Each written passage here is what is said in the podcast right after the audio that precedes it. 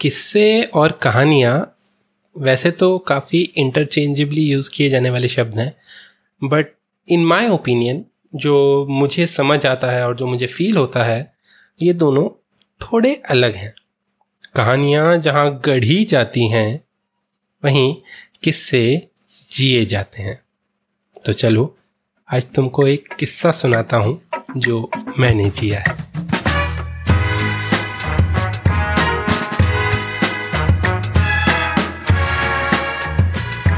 Hello जी, नमस्कार and welcome back to being irrelevant with Niket जहाँ मैं निकेत देता हूँ आपको अपना unique perspective on the world around me और शेयर करता हूँ आपके साथ अपने मन की भड़ास, अपने जीवन की खटास, अपने सपनों की मिठास और थोड़ी बहुत रैंडम बकवास।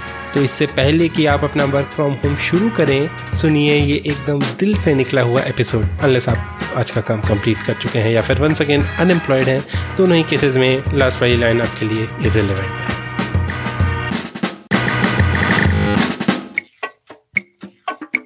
हाँ तो भाइयों, बहनों और पोटेंशियल स्पेशल संबंध जो भी इस एपिसोड को सुन रहे हैं, उन सबको मैं सबसे पहले तो कहना चाहूँगा कि आप सब के सब उम्मीद के सिपाही हो यार। Keep fighting keep encouraging and keep surviving the way you are also अच्छे खासे चांसेस हैं कि आप 18 प्लस हो. इन दैट केस फटाक से वैक्सीनेशन के लिए रजिस्टर करा लो. मैंने भी करा लिया है. Right now waiting for the slots to open up जैसे ही होते हैं मैं जाके सुई भी लगवा के आऊँगा. हालाँकि coming back to the episode जैसा कि मैंने बताया आज मैं एक किस्सा सुनाऊँगा. वेल well, पूरा किस्सा तो नहीं एक लंबे किस्से का एक चैप्टर सुनाऊँगा. ये किस्सा है मेरे उस सफ़र का जो शायद कागज़ पर लिखी कुछ लाइनों से शुरू हुआ था और शायद होपफुली किसी दिन सत्तर फिट के पर्दे तक मेरे नाम को लेकर जाएगा। जो लोग मुझे नहीं जानते या कम जानते हैं, उनको ये जानकर शायद थोड़ा बहुत आश्चर्य हो सकता है कि मैं प्रोफेशनल कॉपीराइटर होने के साथ साथ एक हॉबीज राइटर लिरिसिस्ट पोएट और एक बिगिनर फ़िल्म मेकर भी हूँ। ये बात वैसे तो मैंने अपने पॉडकास्ट के ट्रेलर में कही थी बट हो सकता है आपने वो अभी तक शायद सुना ना हो। पर बात यह है कि मैं फ़िल्में बनाता हूँ। फ़िल्में क्या कहें? शॉर्ट फ़िल्में ही कह सकते हैं फ़िलहाल तो। हाँ सपना ज़रूर है दो ढाई घंटे की फीचर फ़िल्में बनाने का बट अभी वो दिल्ली खासी दूर है। इतनी दूर है कि वहाँ तक जाने की बस सर्विस शुरू नहीं हुई है। इनफैक्ट सड़कें भी नहीं बनी हैं। आई I मीन mean, मैं ये नहीं कहता कि कोई रास्ता ही नहीं है। मैं ये कहता हूँ कि मेरा रास्ता कोई और नहीं मैं खुद बनाऊँगा। और उस रास्ते की आधारशिला अभी कच्ची मिट्टी से ज़्यादा कुछ भी नहीं है। इस सफ़र का किस्सा सुनाने की बात करता हूँ तो सोचता हूँ कि शुरू कहाँ से करूँ। नेचुरल फ्लो ऑफ़ थिंकिंग जो है वो फ्लैशबैक में जाता है। In reverse chronological order to be specific last year की सोलो मूवी उसके पहले 2018 की एक मूवी उसके पहले एक अनफिनिश्ड मूवी जिसको लेकर मन में बहुत गिल्ट है, भाई दिवे उससे पहले मेरी पहली ऑफिशियल शॉर्ट मूवी शायद वहाँ से शुरू कर सकते हैं। मगर क्या वो एक्चुअल स्टार्ट होगी? क्योंकि पहला कदम चलने के पहले जो कुर्सी पकड़कर खड़ा होना सीखा था और जो घुटने घुटने पूरा घर और आँगन नापा था, वो भी तो सफ़र का हिस्सा ही होता है ना?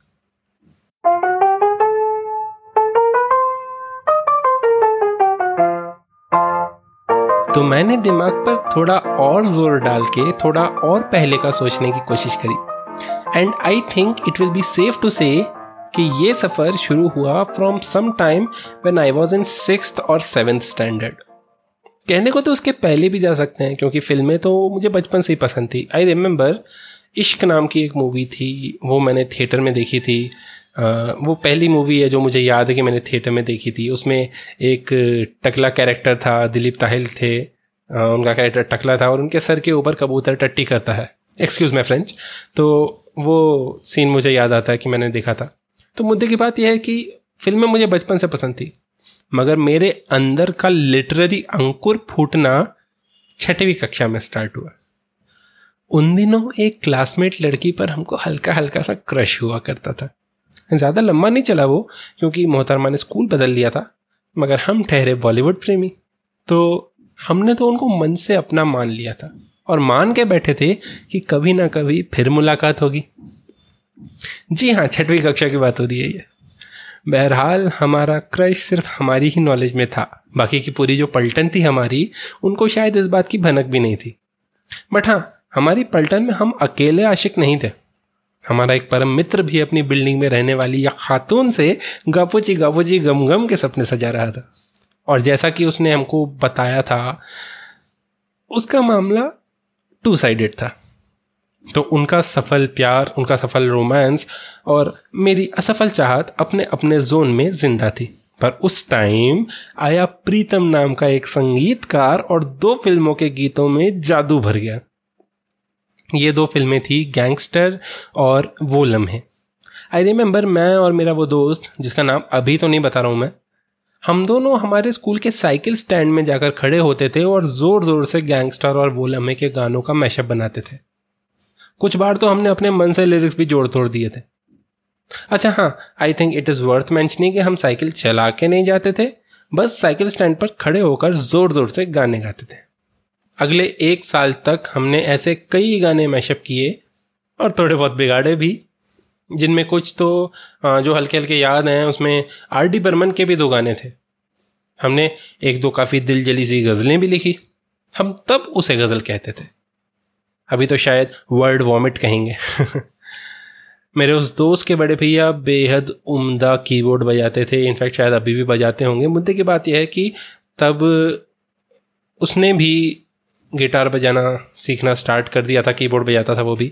और मैं ठहरा अपनी बेसुरी गायकी पे प्राउड फील करने वाला इंसान, तब से ही करता था मैं प्राउड फील। तो उसका और मेरा ये टू मेंबर बैंड मस्त एंजॉय करते थे हम लोग आपस में।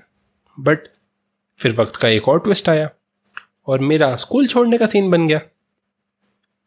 हम दोनों ने मिलकर एक लास्ट पोएम साथ में लिखी थी। पक्का तो याद नहीं है, बट जिस पन्ने पे वो पोएम लिखी थी ना हमने, वो पन्ना उस दोस्त ने कई महीनों तक संभाल के रखा था।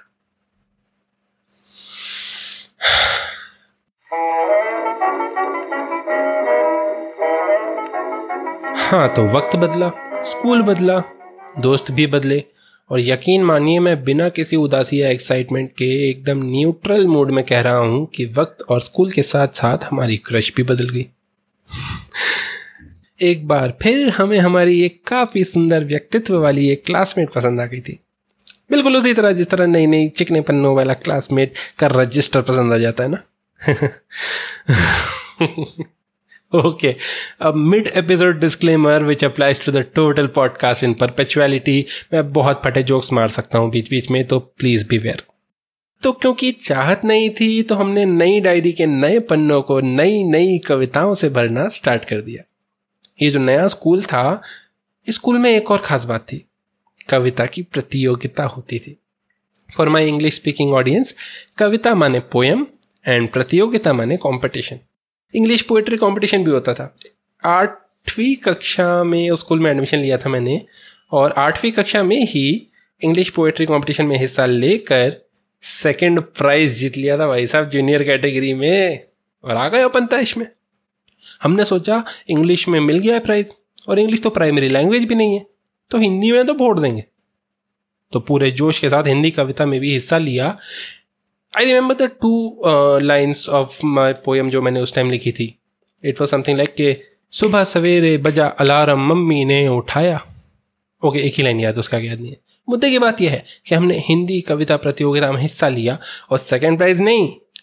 फ़र्स्ट प्राइज भी नहीं, थर्ड प्राइज भी नहीं कॉन्सोलेशन भी नहीं, कुछ नहीं मिला था हमको। थोड़ा सा डिजेक्टेड सा फील हुआ था टू बी ऑनेस्ट मगर लिखने का कीड़ा तो बैठ गया था मन में। तो कविताएँ लिखते थे और अपने नए मित्रों को और खासकर अपनी नई क्रश को सुनाते थे। और तारीफ़ भी मिलती थी। आई मीन आठवीं क्लास में कौन होगा जो अपने क्लासमेट की लिखी हुई कविताओं को बुरा कहेगा? I would like to clarify poem लिखते थे हम, मगर ऐसे उसमें ज़्यादा कुछ ऐसी रोमांटिक वोमेंटिक कुछ नहीं होती थी ना? ऐसा मैटर ऑफ़ फैक्ट अभी मैंने उस टाइम की डायरी खोल के देखी वन ऑफ़ द पोएम जो मैंने उस टाइम के आसपास लिखी थी इट वॉज़ एज फॉलोज के दोस्तों की दोस्ती और दुश्मनों की दुश्मनी से भरी हुई है धूप छांव सी है ज़िंदगी। कहीं दीप है जला तो कहीं आग है लगी। क्या है ऐसी ज़िंदगी? हाँ क्या है ऐसी ज़िंदगी? इस पोएम में एक लाइन ये भी आती थी एंड में कि तन है किसी और का तो आत्मा मांगी हुई। तुम बताओ, क्या तुम चाहोगे ऐसी ज़िंदगी? काफ़ी डीप लग रही है ना एकदम एग्जिस्टेंशियलिज्म को टच करती हुई। बट ऐसा कुछ नहीं था। लास्ट में जो लाइन आपको सुनाई ना, वो लिखते टाइम मेरे दिमाग में Harry Potter and the sorcerer stone का वोल्डेमोट चल रहा था। और बाकी की लाइन में भी कोई फिल्मी गीत ही चल रहा होगा दिमाग में आई एम प्रिटी श्योर बहरहाल, कविताएँ लिखते रहने का फ़ायदा हुआ और नाइन्थ क्लास में हिंदी कविता प्रतियोगिता में लड़के को पहला पुरस्कार मिला भाई साहब।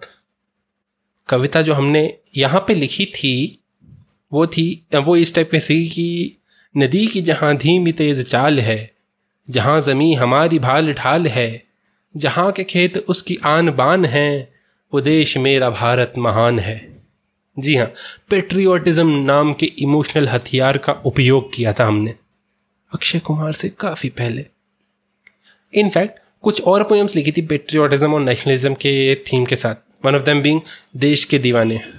इट वॉज़ लाइक आँखों में शोले और जज्बा है दिल में। चल पड़े वो, हो जो वतन मुश्किल में। दुश्मन को दूर भगाने चले हैं, चले देश के दीवाने चले हैं। ऐसे पूरे दो तीन स्टैंड और थे इसके आगे।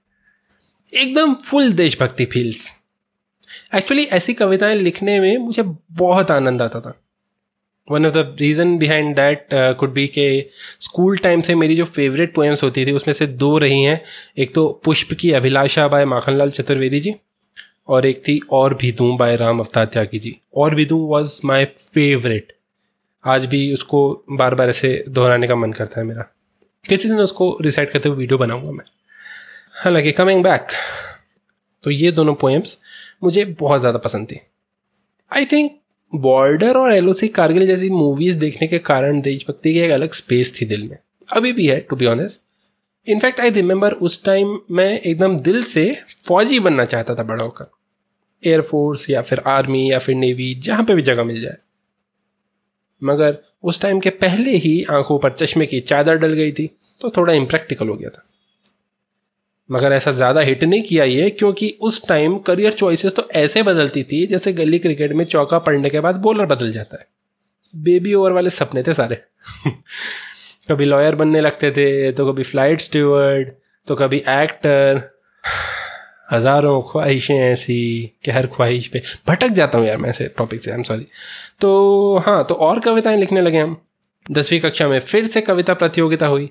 और हमने फिर से एक काफ़ी वेल स्ट्रक्चर्ड पोएम लिखी। बट फॉर सम रीज़न वो जजेस को पसंद नहीं आई। हालाँकि वो बाद में स्कूल की मैगजीन में पब्लिश ज़रूर हुई थी बट प्राइज़ तो नहीं मिला। शुभम नाम का एक लड़का था, उसे मिला था पहला प्राइज़ ये शुभम मुझसे काफ़ी अड़ी में रहता था, क्योंकि मैं रिसेस में इसके टिफ़िन से पोहे के सेव खा जाता था। वो अलग बात है कि अगले साल शुभम और मैं एक दूसरे के one of the closest friends बन गए थे। बेस्ट फ्रेंड ही कह सकते हैं।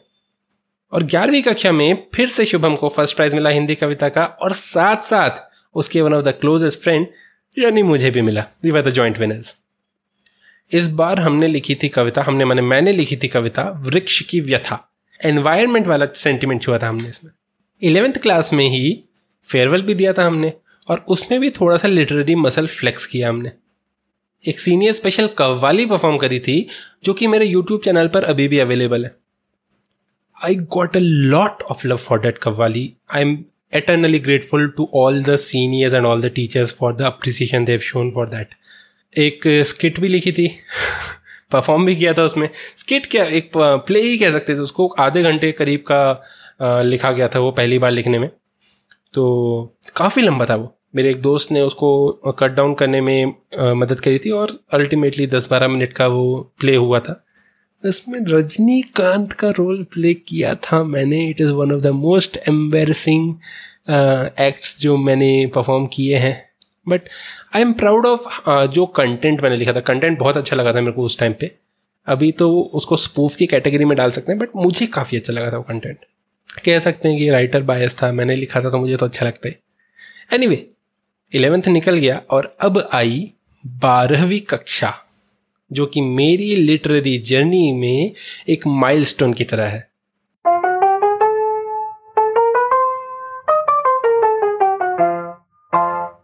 फिर से कविता प्रतियोगिता हुई, फिर से शुभम और मैं फ़र्स्ट आए।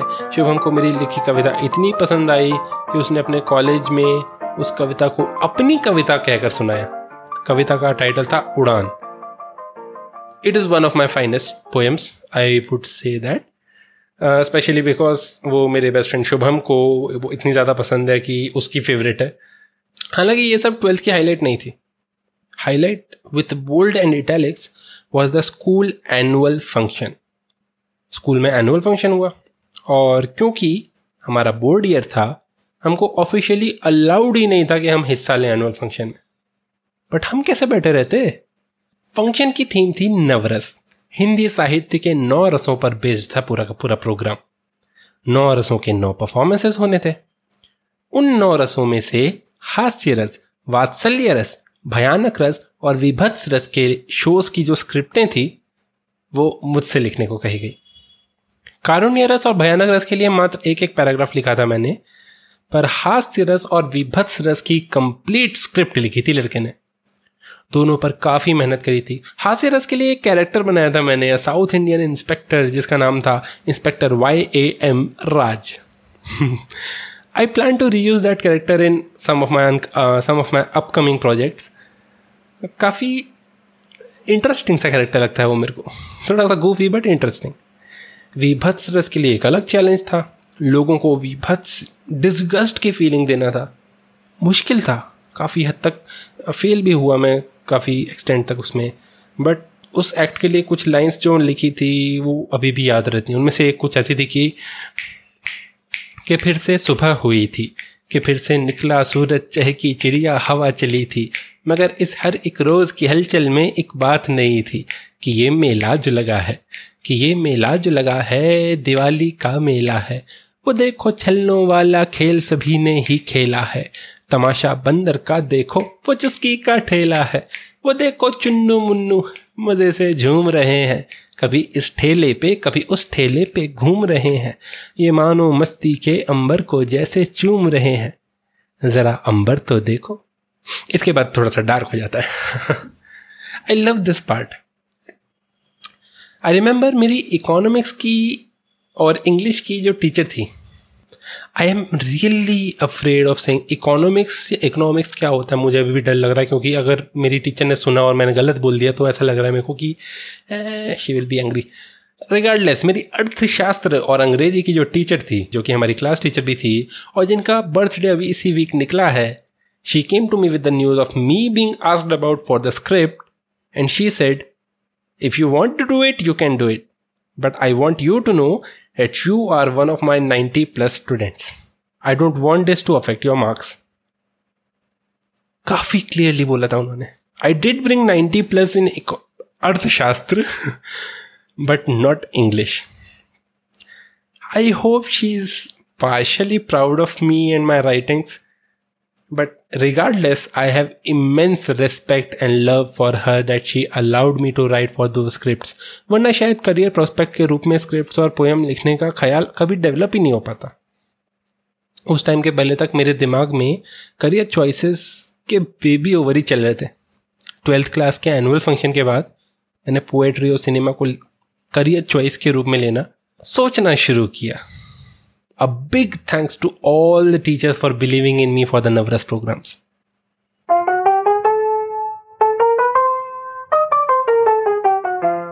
ये मेरी पूरी जर्नी तो बिल्कुल भी नहीं थी। इनफैक्ट जर्नी तो अभी तक पूरी हुई भी नहीं है। अभी चली रही है। इनफैक्ट शुरू ही हुई है जैसे। पर ये शुरुआत की भी शुरुआत थी। शुरुआत से याद आया, वो क्रश जो स्कूल में एडमिशन लेते टाइम शुरू हुआ था ना, वो इलेवेंथ और ट्वेल्थ के बीच में अधूरा हो गया था वन सेकेंड इस बार वाली मैडम को हमारी ही क्लास का दूसरा स्टड पसंद आ गया था। No hard feelings for her though she is a sweet कर एनी क्योंकि पुरानी कविताओं की बात हुई है आज के पूरे एपिसोड में तो एक पुरानी कविता से ही इस एपिसोड को ख़त्म करूँगा। पोएम का नाम है, तारों के पास। वहाँ जाना है मुझे, उन तारों के पास। पूछना है उन तारों से, कैसा लगता है? इन ऊंचाइयों पर रहना। कैसा लगता है? मीलों नीचे बसी उस दुनिया को ताकना। चाँद की खिड़की से नीचे झांकना। कैसा होता है वो एहसास? मुझे वहाँ जाना है, उन तारों के पास। बताना है उनको कि चमकते हैं वो जिस जमी पे वहाँ से भी एक चेहरा उनकी तरफ़ देखता है। ख्यालों के धागे का लंगड़ बना के वो जोरों से उनकी तरफ़ फेंकता है। बाँध के उसमें एक विश्वास मुझे वहाँ जाना है, उन तारों के पास। देखना है वहाँ जाके क्या रखा है उन ऊंचाइयों में, जो सब ही वहाँ बैठना चाहते हैं। वहाँ बैठकर देखना है, सारा जहाँ वहाँ से कैसा दिखता है, कि मेरा चाँद वहाँ से कैसा दिखता है, कि वहाँ पे क्या है ऐसा खास। मुझे वहाँ जाना है। उन तारों के पास। मगर डर ये मुझको सताता है अक्सर कि उम्मीद ये मेरी ना छूट जाए। ये तारा चमकने से पहले ही ना टूट जाए। ना बिखरे कहीं मेरी आस। कुछ भी हो, मुझे वहाँ जाना है, उन तारों के पास। वहाँ जाके तो मैं रहूँगा।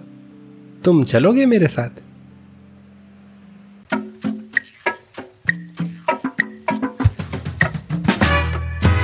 वंस अगेन बहुत बहुत बहुत शुक्रिया इस एपिसोड को एंड तक सुनने के लिए। अगर आपको मेरी ये पोएम या मेरी ये जर्नी या इस जर्नी को सुनाने का अंदाज या फिर ये पॉडकास्ट इन जनरल पसंद आ रही हो तो please let me know Instagram पर आप मुझे मैसेज कर सकते हैं। मेरा हैंडल है एट निकेत सेज अगर आप चाहें तो एप्पल पॉडकास्ट वगैरह पे रिव्यू भी डाल सकते हैं। और जहाँ पे भी आप इस एपिसोड को सुन रहे हो, वहाँ पर हो सके तो लाइक और फॉलो कर दीजिएगा, ताकि आपको इस पॉडकास्ट के आने वाले एपिसोड जल्दी मिल जाए। रिगार्डलेस आई होप आपका आने वाला हफ़्ता काफ़ी खुशी भरा रहे, सुकून रहे आपकी ज़िंदगी में सेफ़ रहें आप, आपके परिवार वाले। Have a nice week day safe get vaccinated tata.